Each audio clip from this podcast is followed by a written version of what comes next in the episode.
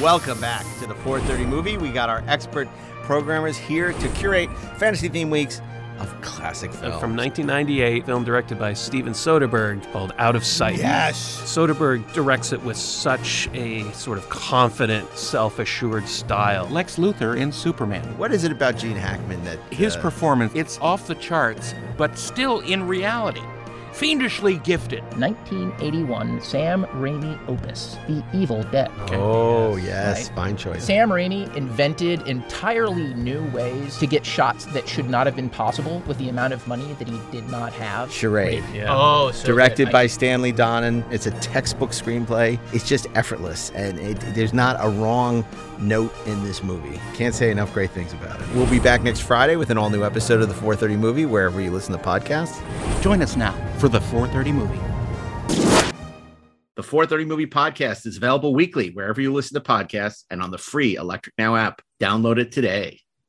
Hey, this is Mark A. Altman, and if you're a fan of this podcast, you already know the 50 year mission is definitive oral history of Star Trek, and Secrets of the Force will tell you everything you want to know about the history of Star Wars. But what you probably don't know is Ed Gross and I have a new book coming out this July. They shouldn't have killed his dog.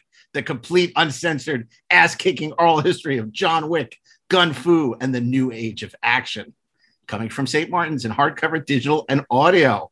You can order it today.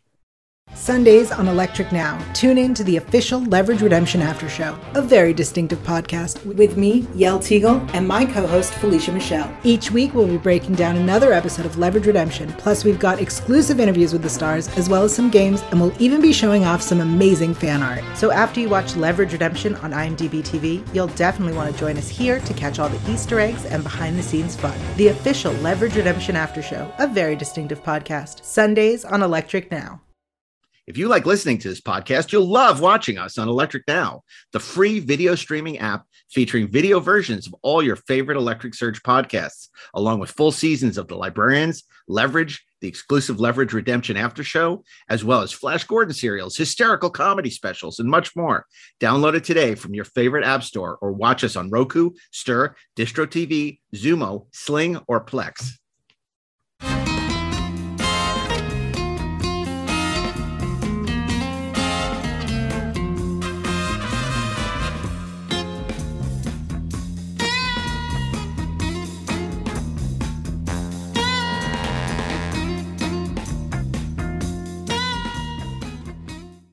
Welcome to Best Movies Never Made, the podcast where we explore interesting and infamous movies that never made it to or through production. I am your co host, Josh Miller, and with me, as always, is Mr. Steven Scarlatta. Now, uh, we are still discussing the unmade version of John Carpenter's Firestarter. We are just going to pick up the conversation right where we left off in part one with our guests, Chelsea Stardust and Phil Nobile Jr. Enjoy are there any details in between the Lancaster and the Phillips draft? Uh, yeah, Okay. um, because that one's that was driving me crazy because it was um, undated, and you know, if you, um, you know, if you listen to the show, I'm obsessed with putting it in a timeline, and if I can't figure it out, But it ha- does I- say on the yeah. cover that it's based on Lancaster's screenplay. So we know it was after. Yeah, it is after. So right now we're in March 1982. Um, April 1982, it gets announced again. He's doing Carpenter's doing Firestarter, and he has to put El Diablo, his western with Kurt Russell, on the side once again. Then May 1982. As Phil was saying, like he was as a kid, he was reading newspapers and kept seeing them write up about this movie. I was going through some old newspapers and it's pretty wild. May 1982, June 1982, they're, they're in Michigan and they're trying to find a three story mansion and a Victorian farmhouse to torch. And it was constantly out in the news. I was impressed at how much, you know, this this was out there. They were like, and people were like, yeah, you could torch my house. I want six figures. And it, it was pretty wild. Like all these people were like trying to get in with Hollywood and have their homes or mansions burned for this movie.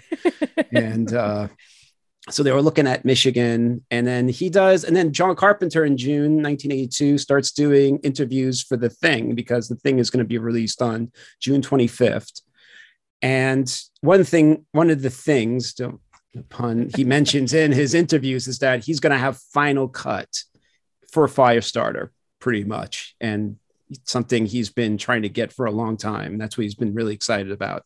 And so now, June 25th, 1982, the thing is released theatrically. And do you all know what where where it debuted on the top 10 when it came out the thing? Actually, I mean, I know it did poorly, but I don't know where it debuted. Um, Are you going to tell us? Yeah, I will. I just want to know if you want to take a guess because I would have never guessed it, but it came in eighth place. I was about to say 10th. Okay. Isn't that that's like insane? That's crazy. And um, you know, ET was number one, Blade Runner number two, Firefox number three, Rocky three number four, Star Trek two number five, Annie six, Poltergeist seven, and it got lapped by these movies that were been playing. for months, right? 'Cause, Yeah, like, isn't Blade Runner or two. Blade weeks. Runner was considered a failure. I know. Um, Yeah, uh, that's Firefox was considered a, a dud. Remember that video game though? The arcade game was pretty cool, but you had to use so many fucking quarters. Anyway, uh, yeah, Rocky three, man, that shit was. I mean, Anyway, Rocky yeah, three not- was like a year long engagement, probably. I mean, Yep. I, I think I saw Rocky three that spring or something. So it just was in theaters for like a year, maybe. It's crazy. Yeah, it, it was one of those that played forever. Oh yeah, so the thing comes out in eighth place. Guess what comes out in ninth place? what? Megaforce first week, so it didn't do as bad as Megaforce. That's pretty interesting. So it made three million opening weekend. So then altogether, it grossed nineteen million dollars that summer, which is you know Well, and I guess I, I feel like these kind of things that everybody knows now. But for those who don't know, it's not even just that the thing was a huge flop. That's one thing. Everyone hated it too. Yeah. Like, and again, not just critics, like horror fans also hated. And I think that's what really torpedoed uh, Carpenter's career as relates to Firestarter. It wasn't just that it did bad, because that's one thing. It was it, it was that kind of movie that just like felt like a failure on all levels to the people at the time, especially execs, I'm sure. Well, I remember, so I wanted to see it in the theaters, and I couldn't go because my because my brother. Oh goddamn, he, he's born again. I shouldn't say that. He told I'll never forget. He was like, "Well, it's supposed to be one of the goriest movies of the year," and da da da, and it ruined my chances to see it. And so the fact that my young brother, my older brother, like even heard like how gory it was, that must have been turning people off because ET is number one.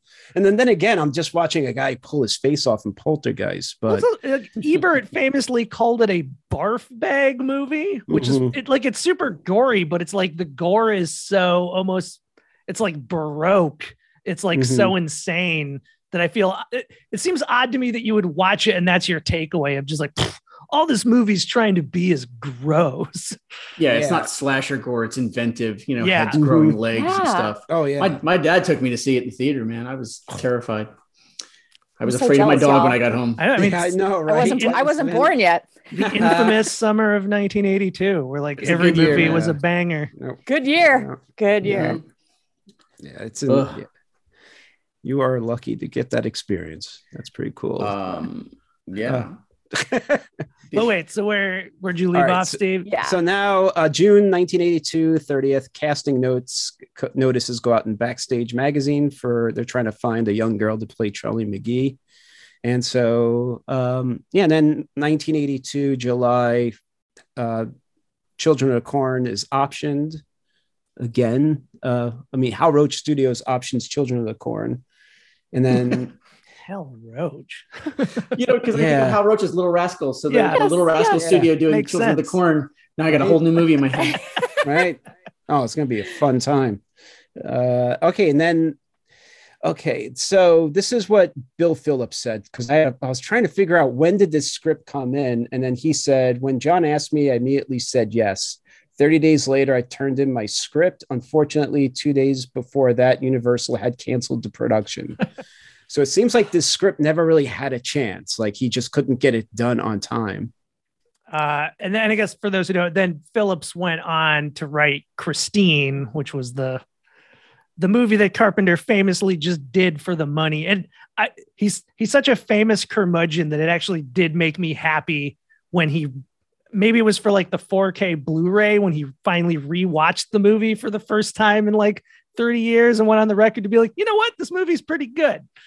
Uh, cause because I love Christine. That's Christine's my favorite carpenter. and Bold that's statement. Oh, we'll get into Mm. that once we're done with the script. Talk about our our what if timeline. Um, oh, wait, sorry, Steve. Did you have anything else? oh to put in your head while you're you go through this um he at the time um bill phillips said that he uh, richard dreyfuss was going to be the father that was their idea Huh. and uh, that's according to him and but yep that's it that's all i that's the only thing i could That, would was been interesting. he said yeah, Yeah. so i guess that's who you can keep in mind while going Huh. through this one trying to think of what other movies he was in. Had Close Encounters come out yet? I'm Yeah. Yeah, that's 79. oh I yeah yeah think. Yeah, yeah, yeah. Close it's Close Encounters, Encounters. Maybe need to, Jaws. like- After But- that, they're like, okay, we need to see you as a positive father figure. Yeah.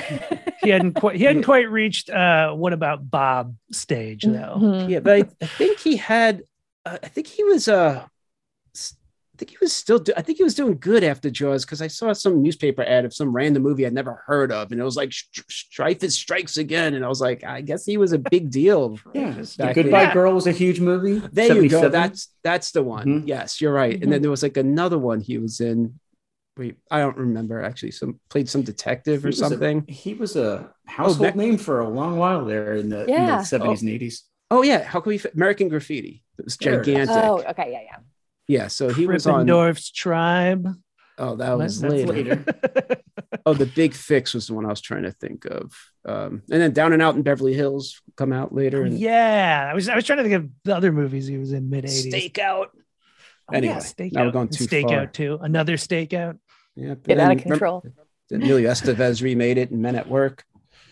Ah, I like. All right. right. Anyway, so that leads us to uh, August 1982 is around the time this Bill Phillips script is like handed in. yes, this is an int- like this is a true just like rewrite of the Lancaster script in the sense that it's taking most of everything like it keeps the same structure structure. I guess you'd say it kind of keeps the stuff that's working and tries to t- tweak it a little bit. Like um even though maybe I was remembering it slightly wrong, this one definitely leans back into the idea. Again, it has Dr. Rob instead of Wanless or Rainbird. Mhm. But this very much has the thing where they've reached a dead end once they've got Charlie to the shop and they're just like, how do we communicate with her? And then someone, unlike John Rainbird, who it's part of his whole play, nefarious plan that he's like, I'm going to pretend to be a janitor. And in the book, it has a whole thing where he's so deep in character that he like threatens to murder somebody who's like acknowledging the plan like even behind closed doors he's just like everyone has to treat me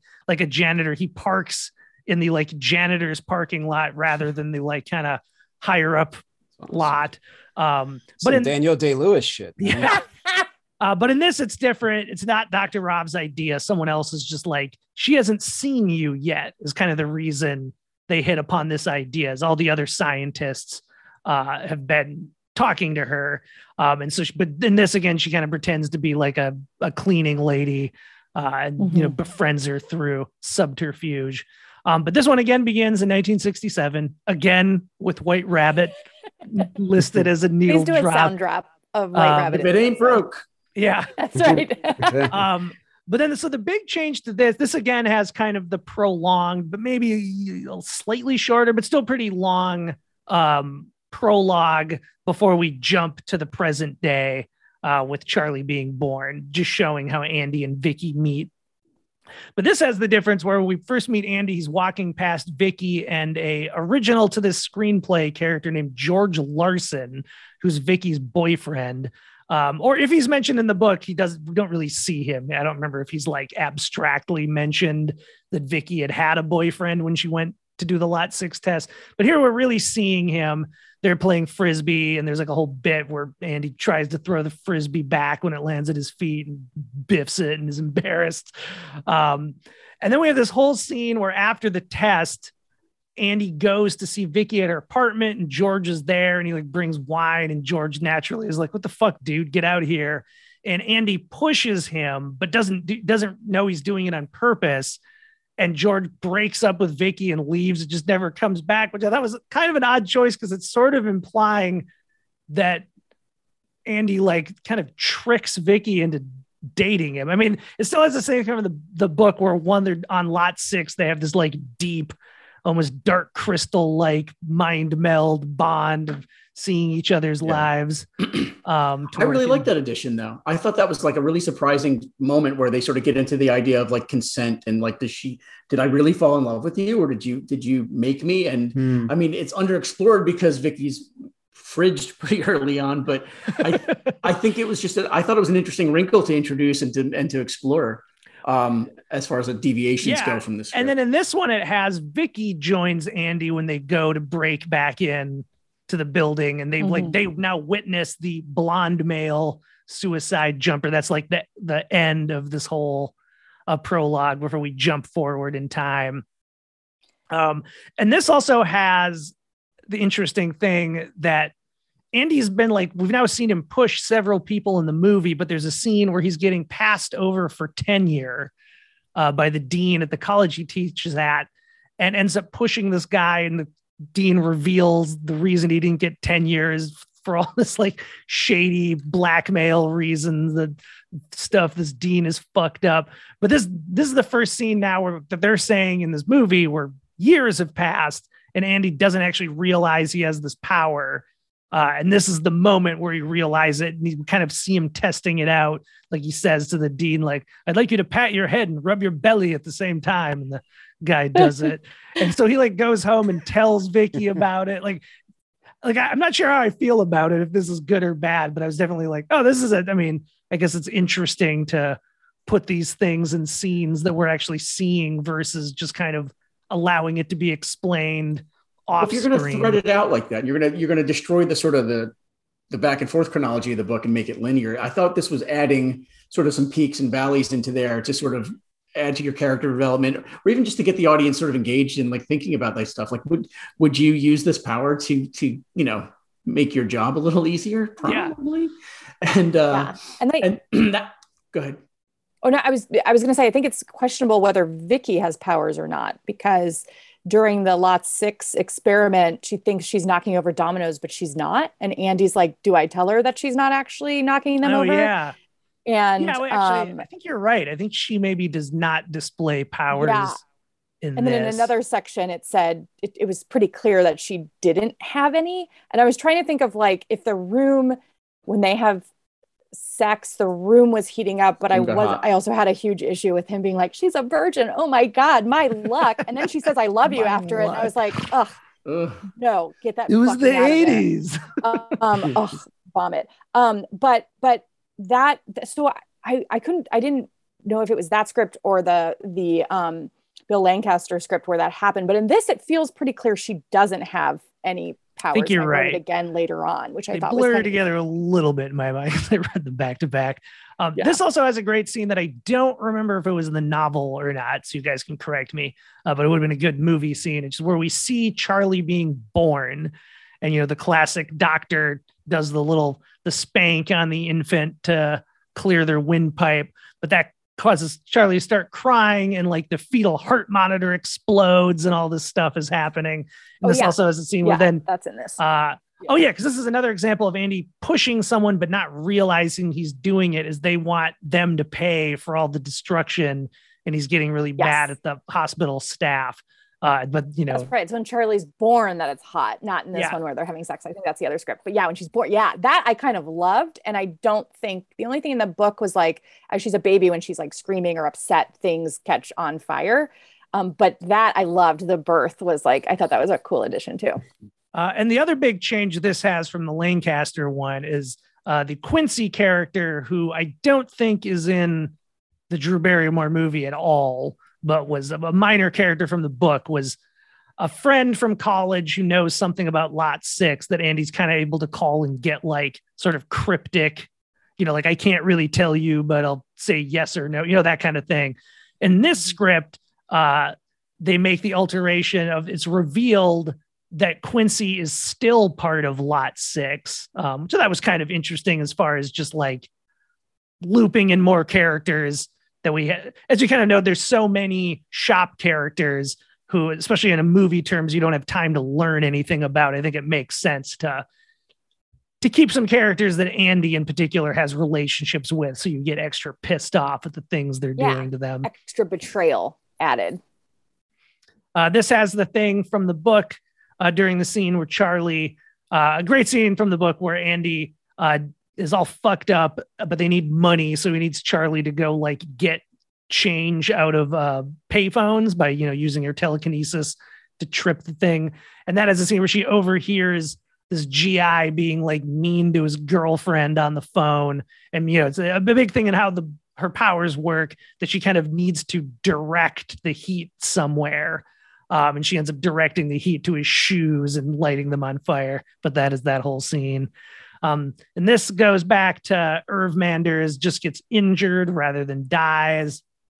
Like I said before, everything basically plays out the same, except now Dr. Rob is sort of pushed into the role of pretending to be a maid to win Charlie's confidence.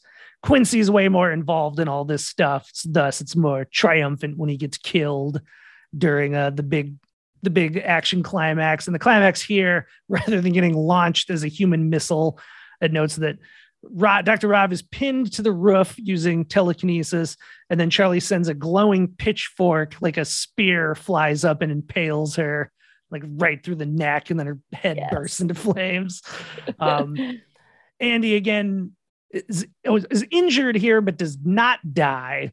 So this has a whole ending where we cut to the Today Show, where I, I guess we would have had Gene Shalit playing himself, and it knows that he's sitting with singer Anita Bryant. I'm also guessing playing herself was the hope.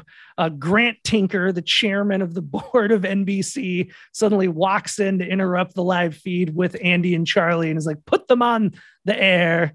Um, and they sit down and, you know, give this whole expose. And this, though, I love is a very John Carpenter ending to all this of this kind of cheeseball scene of a thing that never would happen. You know, like I'm telling the world because the whole world's watching to the Today Show. And then we cut back to the general store. Um, which I think was in the town where they were hiding in the the cabin, the kind of quote unquote boring section where life is good.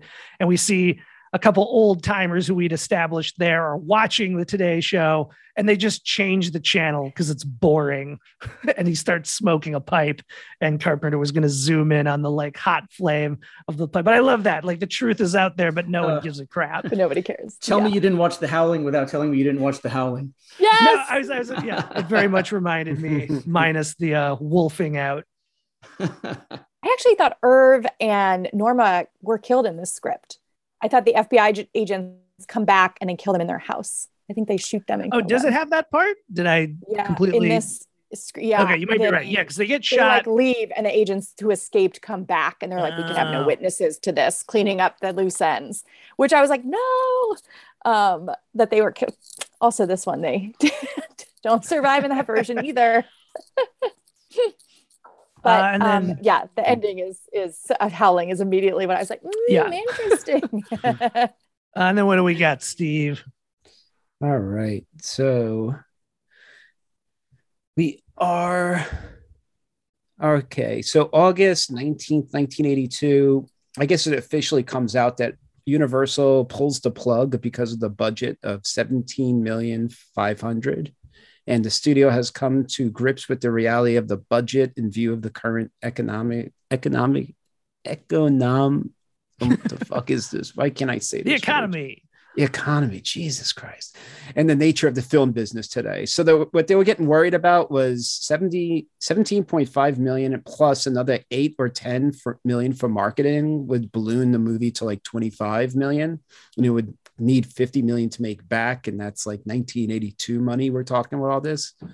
And so what happens is uh, carpenter got paid his uh, it, i found he got paid like 8 800 5 8, 85 8500 8000 50 gracious christ. I don't know wait 850 or 8 yeah 800 850 okay. shit sorry. Did not put that together? About to say 8000 that wasn't a lot even in 1982 yeah, yeah so, he, so he gets A-list so director.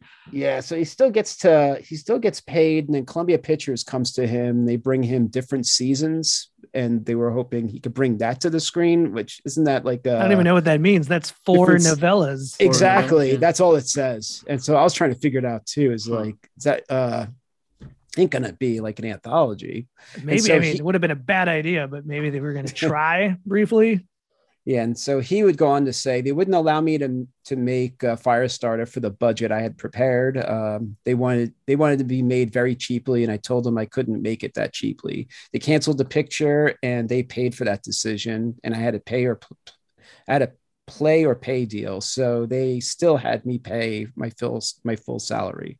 It was the first time I received an entire fee for a movie I never made. uh, I began seriously question what I was doing after that. And so Bill Phillips will go on to say when the marketing folks at Universal got cold feet because of the thing didn't do well at the box office and Stephen King films were clogging up the pipeline and not doing well, they decided that since John is very good delivering low budget films, they would cut the budget from 27 million to 15 million. And since John didn't have to agree to do that, he didn't. He took the money and with it, he bought a Bell Jet Long Ranger helicopter. That's what Bill Phillips would go on to say. And then a couple of weeks later, August 31st, 1982, um, yeah, John Carpenter is announced to make Christine and brings Bill Phillips along to write it. And what's also interesting, as I mentioned earlier, El Diablo, this the Western John Carpenter always wanted to make with Kurt Russell.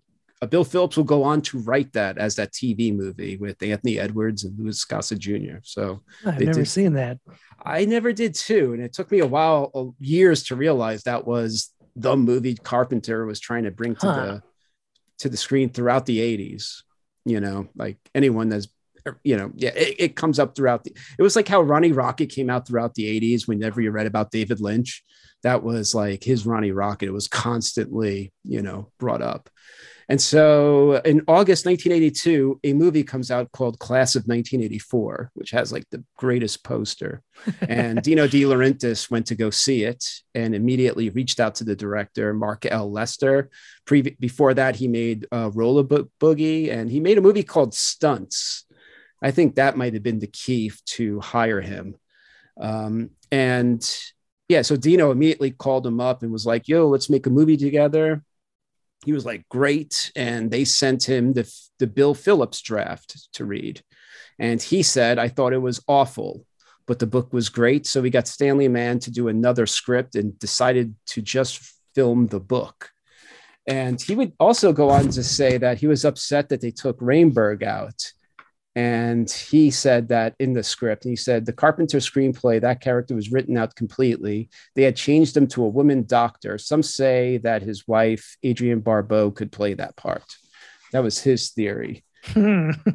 And so they got stanley mann uh, he wrote eye of the needle meteor and the collector. And he wrote the script and september 1982 let's see Oh, September 1982, just to touch base with King again. Cronenberg was attached to direct Dead Zone. Lewis Teague replaced the changeling director Peter Medak as director of Cujo. And Creepshow was released in November. And then we go into 1983. And um, Mark L. Lester's on board.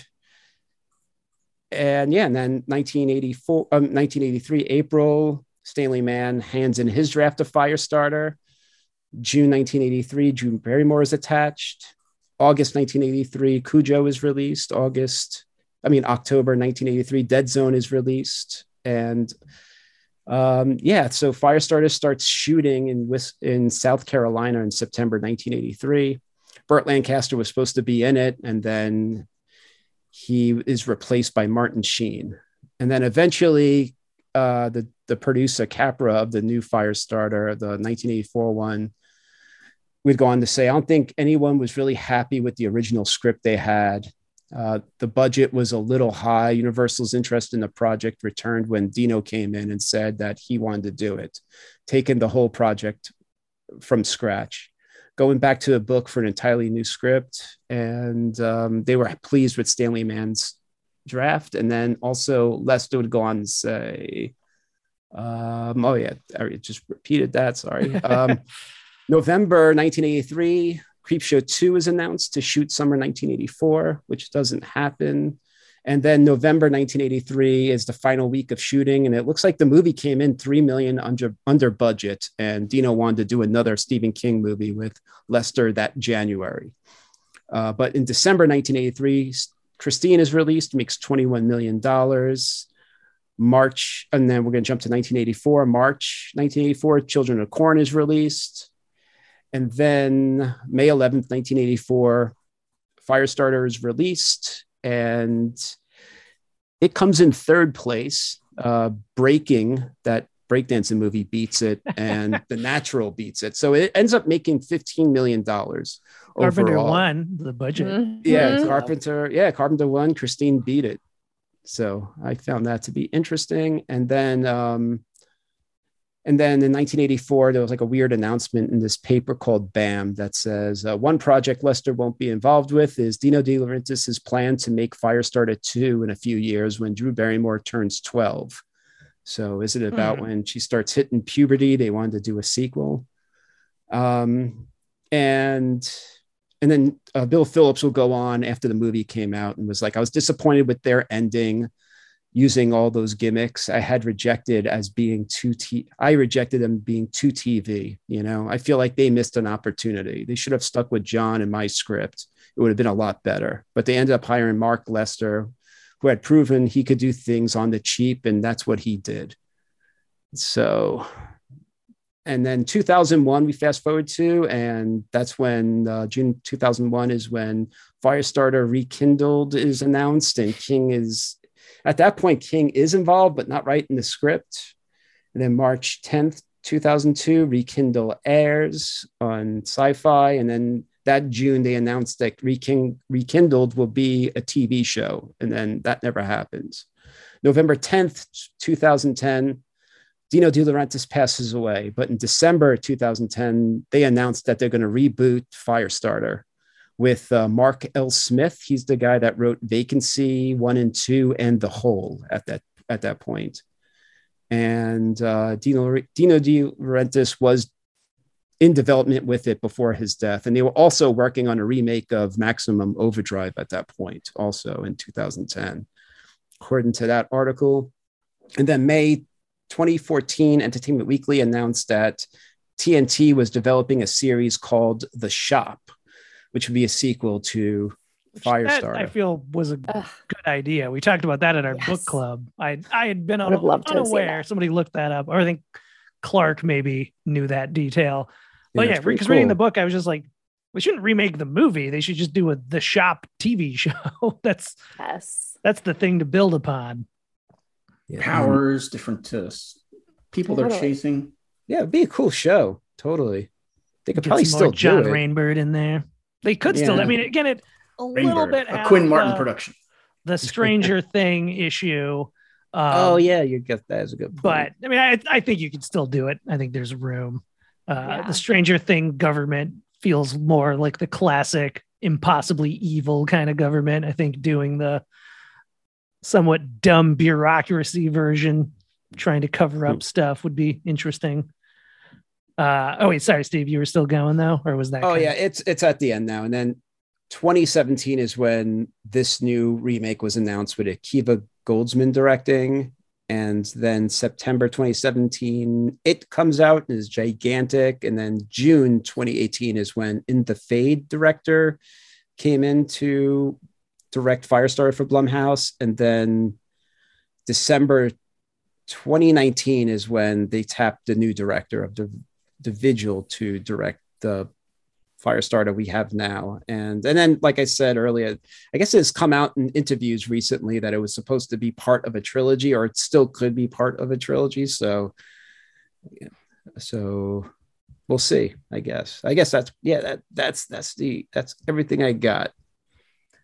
Well, I think I already know how Chelsea would answer this. I was, but I was going to ask you guys. Uh, in the Oh. what if machine, you know, would you have preferred that Carpenter's plans had gone with this movie? 'Cause- But then, but then we live in a world where there's no Christine, and I would rather have his version of Christine, not knowing how this would turn out and knowing that it didn't have Rainbird or anything like that. Uh, gives me Yeah. some pause on how much I would have. I mean, I, I still think it probably would have been better than the movie we got. This was John Carpenter at the height of his powers, kind of everything he made, even his like weirdest movies were still kind of amazing. Yeah, I mean, I again, Christine, I think is my it's funny as I like revisit because I've seen like his entire body of work. He's one of my people know I talk about Carpenter all the time. He's one of my biggest influences. But um, Christine, I think really that movie really speaks to me on many levels, and I love it so much. I will say that reading um, the uh, the the piece that Phil wrote um, and Lee Gambin in Fangoria you know the the what ifs like you know what would that have looked like yes it would have been amazing to find out but what to me in that article was so and i highly recommend people seek that out and read that article because it, it was so heartbreaking to me we're all creatives on this on this podcast mm-hmm. and um it it really broke my heart. And this is something i think about a lot as a as a filmmaker um and i'm sure y'all can relate to this too but it, it broke my heart that that a box office number and if people go see your movie or how people who have never made movies react to your movie will dictate your career and will dictate if you get another opportunity. And that like just reading that was so oh god it just broke my my heart. And it just is something that you know i'm thankful that some of my movies have come out on streaming platforms instead of theaters for that very reason because that can dictate whether you get to, a chance to make a movie again.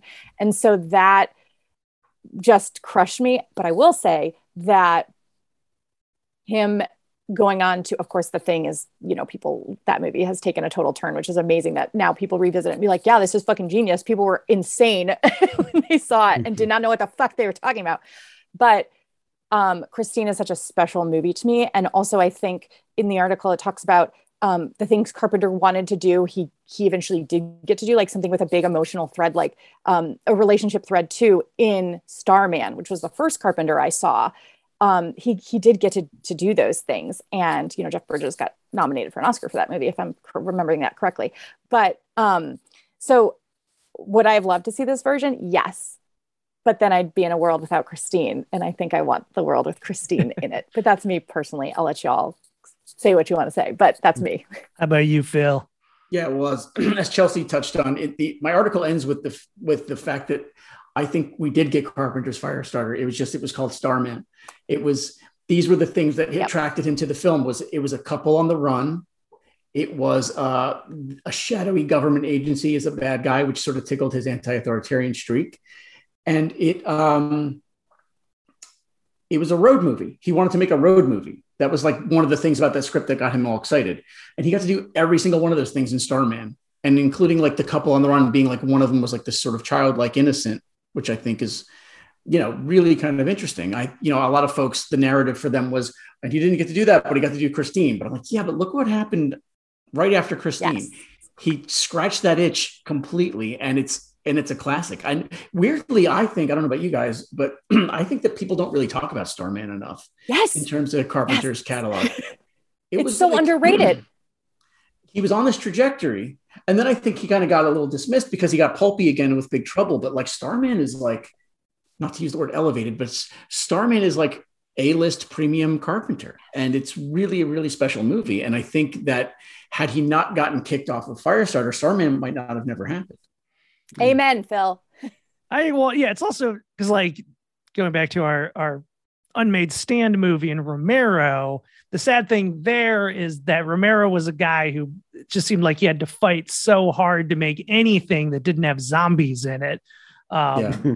is that the idea of if he had made the stand and even if it hadn't done well, just the the league that would have put him in and all the things he might have done in the late 80s and 90s versus like Carpenter, where after this, he made some of my favorite John Carpenter movies. So it's like it's hard to imagine that he would have made all those same movies if he had also made Firestarter. So I, I wouldn't I wouldn't give up Fair enough. the rest of it, the it, 80s it, and 90s of Carpenter we got. Yeah.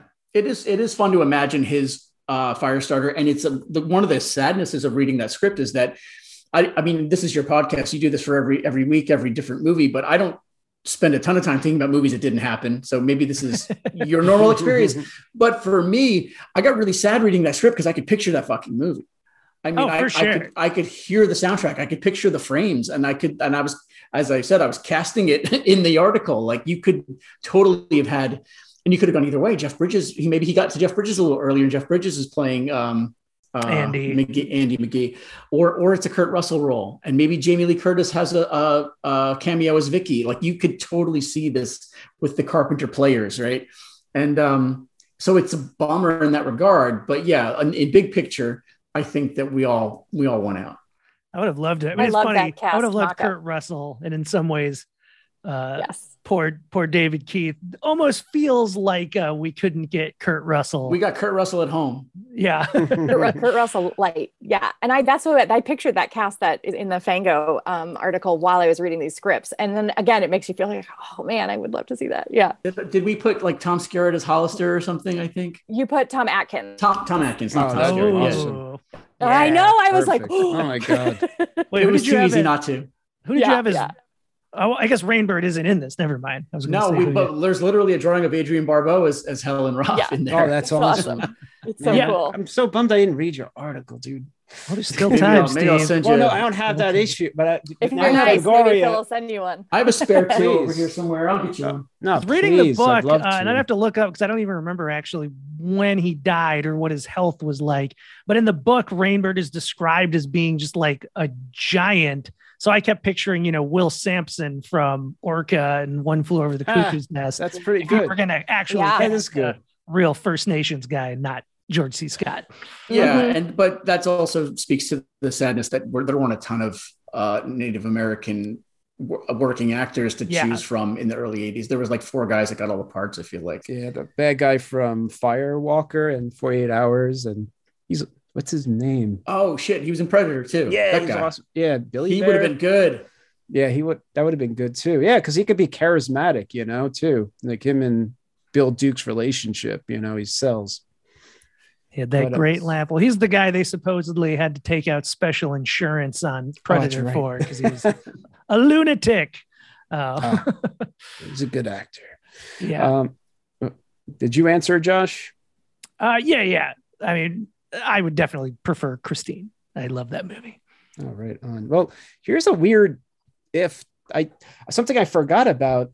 Um, oh, by the way, to go back when the press person from Fangoria first reached out to Dino's press people about Firestarter, the the press person gave him a hard time because he reached out. And he's like, "Yo, I want to write about this in our horror magazine," and they were like, "Well, Firestarter isn't a horror film," and he was like, "It's based on a King novel," and they were like, "Well."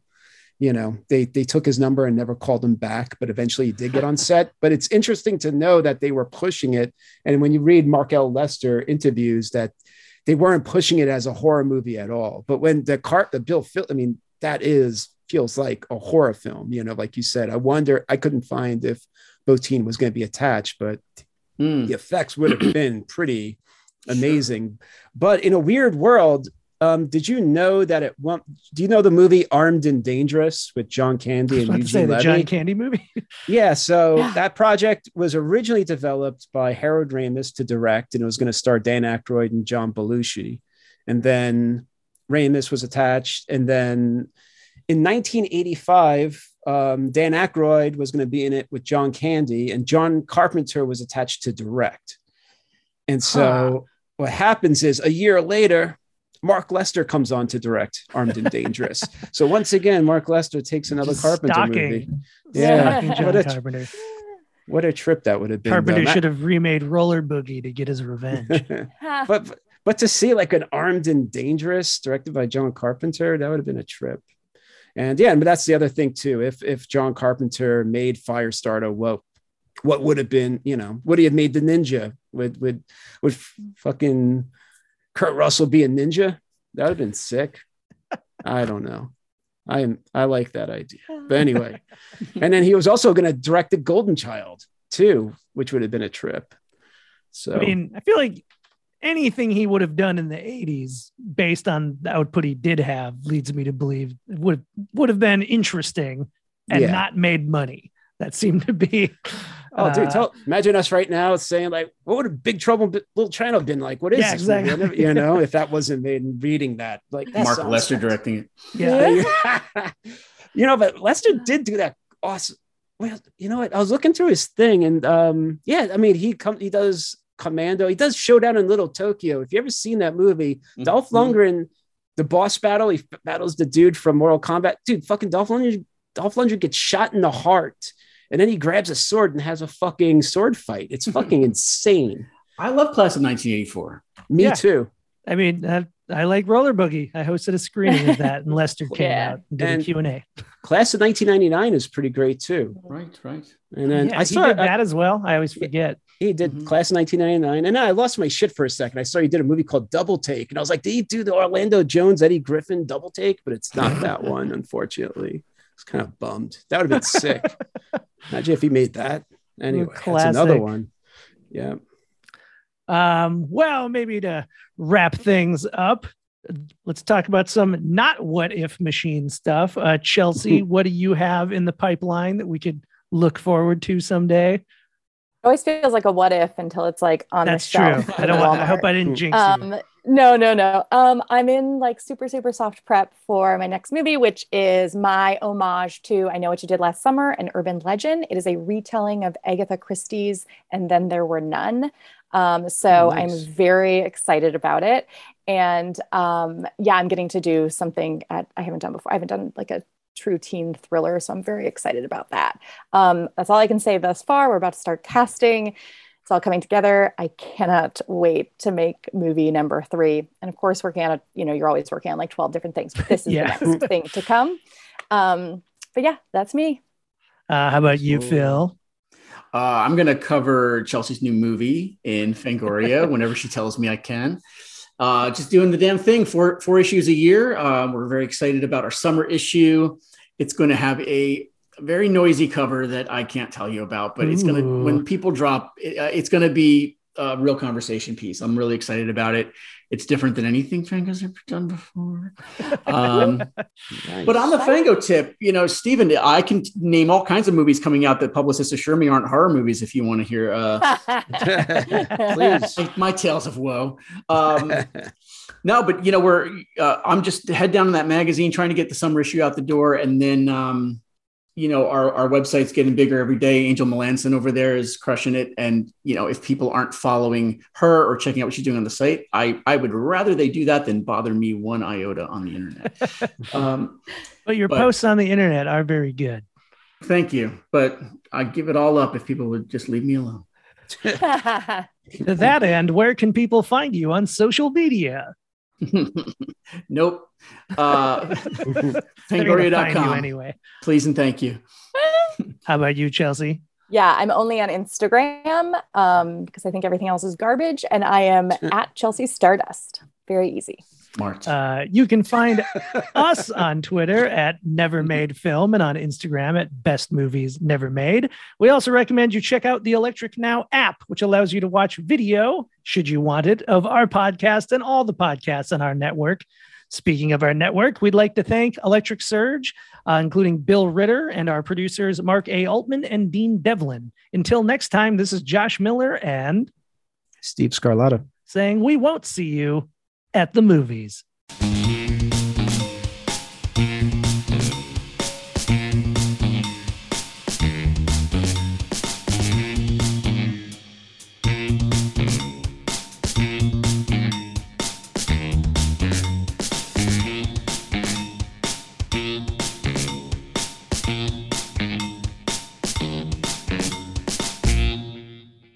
This show is produced by Dean Devlin and Mark A. Altman and is an Electric Surge Network production.